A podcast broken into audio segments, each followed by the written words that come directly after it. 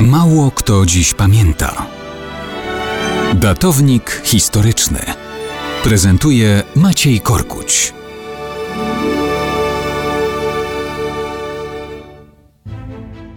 Mało kto dziś pamięta o zdobywaniu Westerplatte we wrześniu 1939 roku. Tak, tak, my pamiętamy o obrońcach. I słusznie, ale prawie nigdy nie przypomina się, co się działo po stronie Niemców, którzy w sumie mając dziesięciokrotną przewagę liczebną, ciężką artylerię pokładową i lotnictwo, przez tydzień łamali sobie zęby o polską obronę.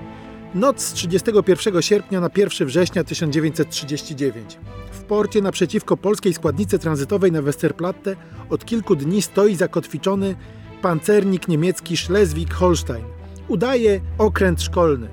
W rzeczywistości w nocy schodzi na ląd ukryta dotychczas pod pokładem kompania szturmowa niemieckiej marynarki wojennej. To 225 uzbrojonych po zęby żołnierzy.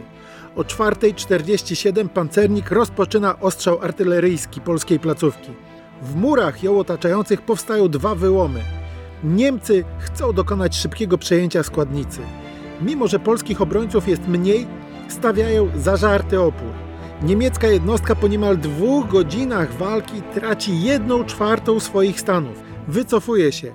Potem zostaje wzmocniona 60-osobowym oddziałem SS. Jeszcze tego dnia rusza do ponownego ataku. Kolejne straty, ginie niemiecki dowódca.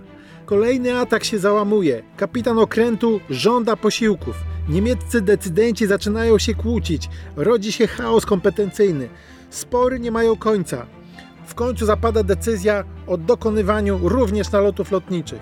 Z samolotów na placówkę lecą bomby zapalające. Ostrzał artyleryjski jest kontynuowany. Przybywają nowe oddziały. W niemieckim dowództwie nie ma pomysłu, jak sobie poradzić z oporem Polaków. Próby spalenia lasu przy użyciu kolejowej cysterny się nie udają. Mija dzień za dniem. Walki trwają. Polacy nie ustępują. Dopiero po siedmiu dniach zażartej obrony polska załoga kapituluje.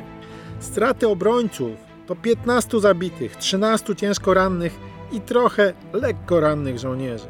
Straty niemieckie natomiast były kilkakrotnie większe. Już pierwszego dnia walk stracili 82 poległych i rannych. I warto o tym wszystkim pamiętać, kiedy wspominamy obronę polskiej placówki na Westerplatte.